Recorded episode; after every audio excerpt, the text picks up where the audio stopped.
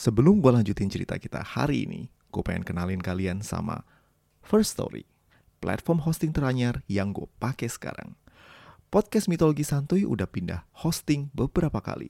Dan kali ini, gue yakin gak akan pindah ke lain hati. First Story adalah platform palu gada baru yang paling keren, lengkap, dan user-friendly. Bukan itu aja, gampang banget buat distribusi dan kelola podcast kalian di sini. Udah gitu doang. Eits, masih banyak fitur menarik dari First Story. First Story bisa kalian gunakan secara gratis. Yes, you heard that right. Gratis. Kalian bisa mengupload episode terjadwal dan juga mendistribusikan di seluruh platform hits di Indonesia. Dan yang menurut gue penting banget, tim customer service-nya responsif dan ramah banget karena terdiri dari tim yang berpengalaman dalam hal podcasting.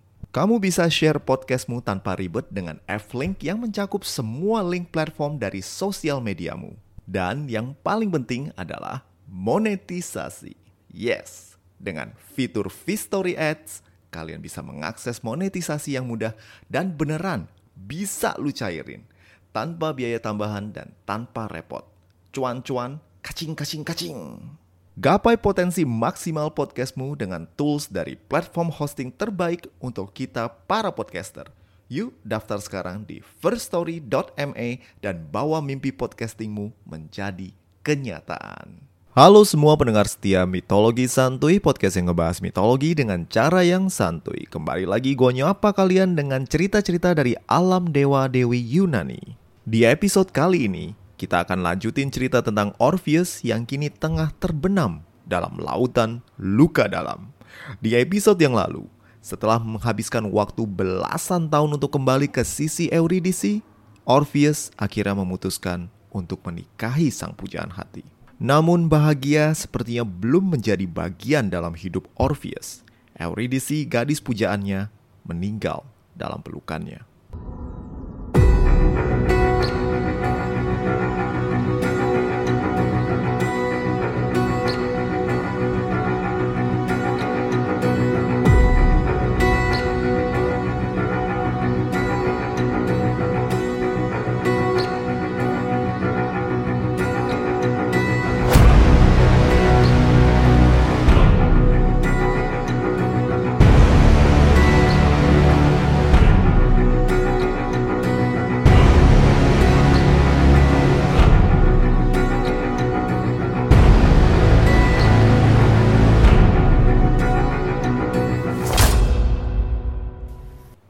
Tengah lautan, sebuah kapal kayu berlayar mengikuti angin berhembus.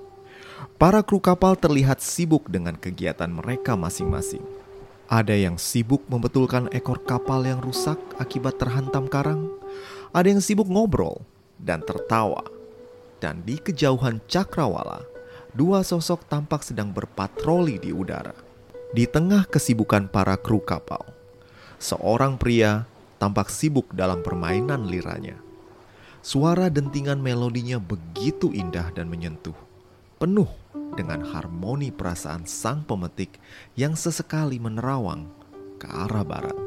Para kru yang tadinya sibuk dengan urusan mereka masing-masing berhenti dan menyimak keindahan melodi kubahan Orpheus.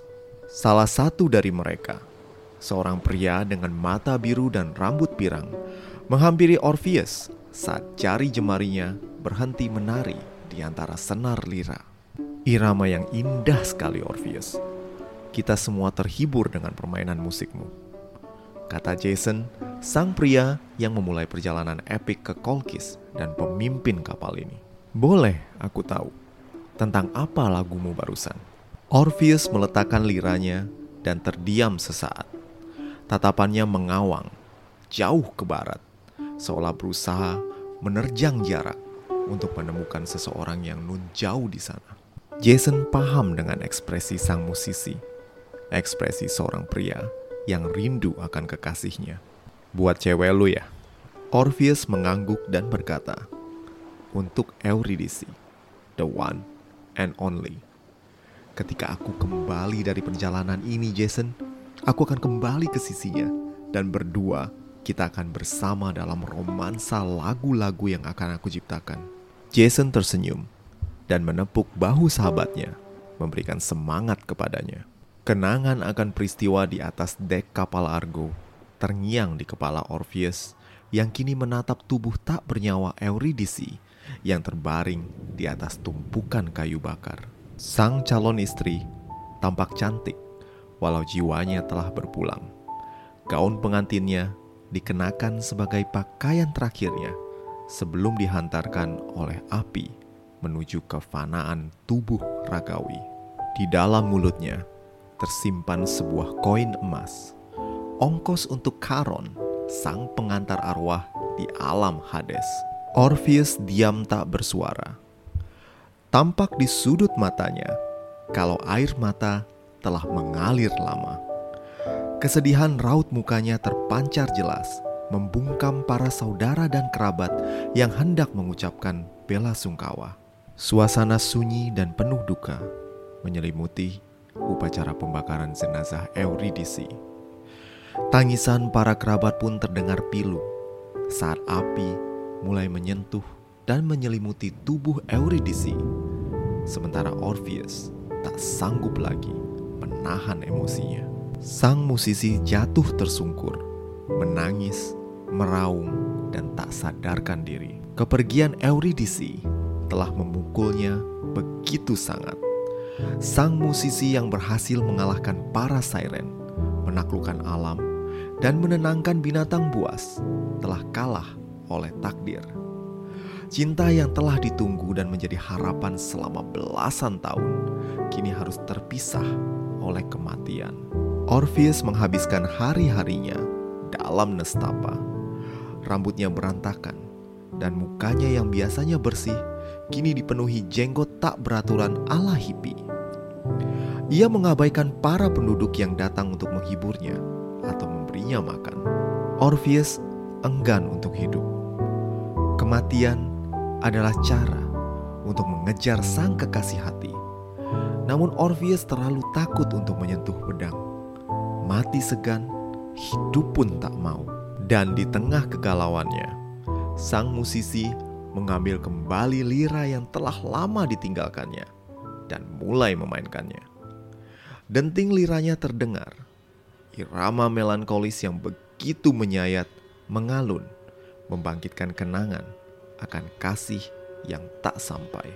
Bagai almarhum Glenn Fredly yang menuangkan kisah sedihnya dalam lagu, Orpheus menuangkan perasaannya dalam dentingan lagunya yang liriknya kurang lebih kayak gini. Entah di mana dirimu berada, hampa terasa hidupku tanpa dirimu. Apakah di sana kau rindukan aku seperti diriku yang selalu merindukanmu, selalu merindukanmu. Eh, wait itu mah lirik hampanya Ari Lasso. sorry sorry, salah baca. Anyway, yang benar kayak gini. Biarkan aku tidur. Aku lelah dengan kesedihanku. Aku hanya ingin kau kekasihku untuk mencintaiku, mencintaiku dan mencintaiku. Malam ini ketika hutan mendesak, ikutlah denganku jauh dari kejaran sang maut bersamaku. Tapi, apa yang ku nanti? Hanya kegelapan dan namamu yang terukir dalam sanubari, tanpa raga untuk kupeluk dan kenangan yang terpatri selamanya. Lagu dan dentingan lira Orpheus begitu menyentuh, sampai seluruh yang mendengarkan menitikan air mata tergerak oleh lirik dan melodi Orpheus yang begitu indah. Duka Orpheus tertuang dan mengalun penuh dengan perasaan, melampaui alam manusia dan sampai di telinga para dewata di Gunung Olympus. Zeus, Hera, Aphrodite, dan para dewa-dewi Olympus lainnya tergerak mendengarkan bagaimana Orpheus menyatakan duka akan kehilangan kekasih hatinya. Melodi merdu nan melankolis Orpheus akhirnya mendorong Zeus untuk bertindak. Zeus mengutus Apollo untuk berbicara kepada putranya. Dan setelah Orpheus menghentikan lantunan lagunya, Seberkas sinar terang melesat dari langit biru dan mendarat di hadapan Orpheus yang terkejut dan menjatuhkan liranya. Sinar tersebut kemudian mengambil wujud seorang pria tampan dengan wajah yang bersinar cerah dan ramah bagai cahaya mentari pagi. Sosok tersebut memungut lira yang dijatuhkan oleh Orpheus dan memberikan kembali kepada sang musisi. Papa kasih ini bukan buat dijatoin, nak. Orpheus nyaris tak percaya dengan siapa yang berada di hadapannya. Apollo, sang dewa matahari, musik, dan puisi, yang juga adalah ayahnya, turun dari Olympus untuk menemuinya. Orpheus jarang bertemu dengan ayahnya. Seperti para demigods yang punya daddy issue, Orpheus hanya pernah bertemu ayahnya satu kali, yaitu ketika ia masih kecil dan diberikan lira. Dan kali ini sang ayah berada di hadapannya. Orpheus terdiam terpaku, masih tak percaya dengan kehadiran ayahnya. Apollo sadar sang anak bingung dan karena Apollo adalah dewa musik, maka cara terbaik untuk berkomunikasi dengan anaknya adalah dengan musik juga. Apollo kemudian mendentangkan lira miliknya dan irama merdu pun terdengar. Insting musik Orpheus pun terpancing dan sang musisi memainkan liranya berduet dengan Apollo. Keduanya kemudian menghasilkan suatu simfoni yang harmoni dan mencairkan suasana awkward di antara mereka. Berganti dengan konser mini yang indah. Haha, hebat, hebat kamu nak. Sudah lama papa nggak ngejam seasik ini. Orpheus pun tersenyum sambil menahan rasa bangga telah dipuji oleh sang ayah sekaligus idolanya. Setelah bercengkrama singkat tentang hidup Orpheus dan sesi curhat sang ayah yang selalu gagal dalam percintaan, Apollo pun kemudian menyatakan maksud kedatangannya. Orpheus, melodi galau dan kisah cintamu telah mengguncang dunia. Para dewa-dewi Olympus tersentuh dan ikutan galau dengerin lagu lu. So, Zeus, kakekmu, ngutus papa untuk menyampaikan berita baik untuk kamu. Dia kasih izin buat kamu untuk ke alam maut untuk menjemput Eurydice. Apa? Beneran? Iya.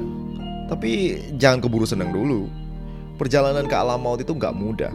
So far, baru Hercules yang berhasil pergi dan kembali dengan selamat. Selain itu, ketika you sampai di alam maut, you harus bisa yakinin Hades, sang penguasa alam maut, untuk melepaskan Eurydice, membiarkannya hidup kembali bersama denganmu di muka bumi. Orpheus yang tadinya antusias, kini mulai ragu. Ke alam maut, meyakinkan Hades. Biji mana caranya? Apollo menangkap ragu dalam wajah putranya dan menepuk pundaknya sambil berkata, "Anakku, ingat, segalak apa pun Hades dan seganas apa pun Cerberus, musik akan menjadi senjatamu. Jadi, sekarang pergilah ke sungai Acheron. Dari sana, kau akan turun ke gelapnya Hades. Anyway, papa pergi dulu ya. You know, langit kelamaan kalau ditinggalin bisa jadi gelap dunia, seperti mati lampu. Bye. Dan seperti bagaimana ia datang, demikian pula ia pergi. Apollo melesat bagaikan sinar kembali ke angkasa dan tak lagi berada di hadapan Orpheus. Orpheus berusaha mencerna apa yang telah terjadi dan kemudian membulatkan tekadnya. Ia akan turun ke alam maut untuk memperjuangkan cintanya. Untuk lanjutan dari cerita ini, lo harus nunggu satu minggu lagi atau dua minggu, tergantung waktu yang gue punya. Anyway, jika kalian ingin mendukung podcast ini, silahkan hubungi, eh tunggu, bukan hubungi, silahkan cek link traktir yang ada di deskripsi episode. Bantu gue ya, see you and ciao!